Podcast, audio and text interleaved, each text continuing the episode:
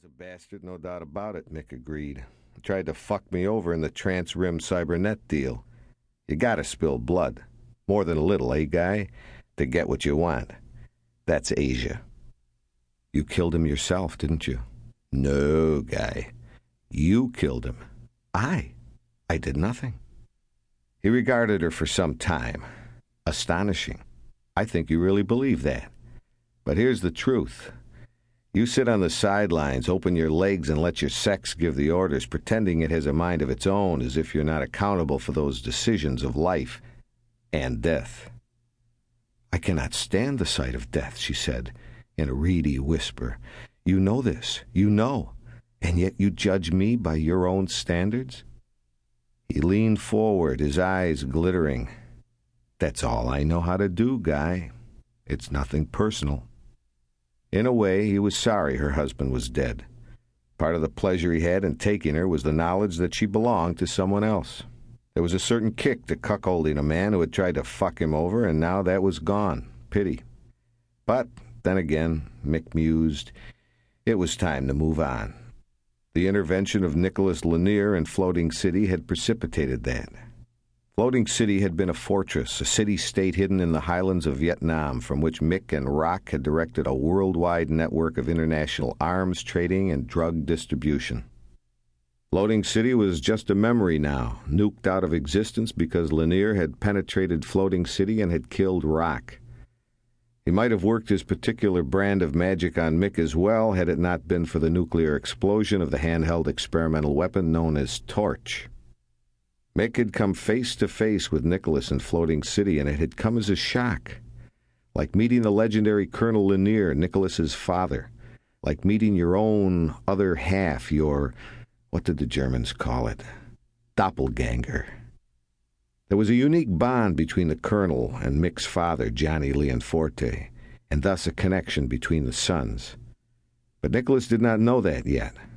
Mick was determined that Nicholas should learn of this particular bit of knowledge at the time and place of his own choosing. Mick had spent years researching the life and personality of Colonel Linnear's son.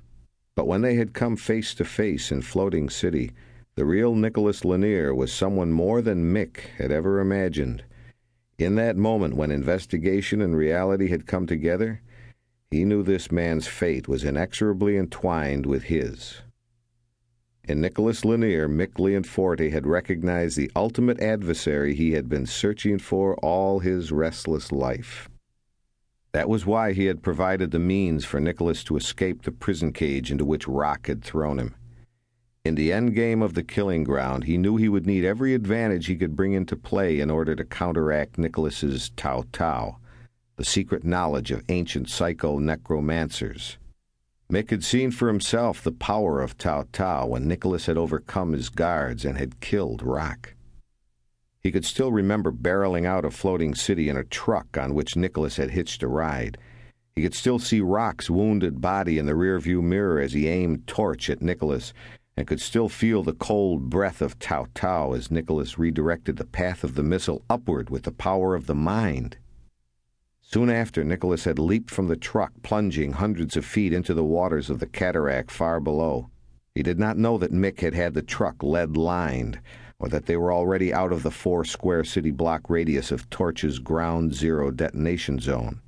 Floating City had been incinerated, but Mick had not died, and neither, he believed, had Nicholas Linnear.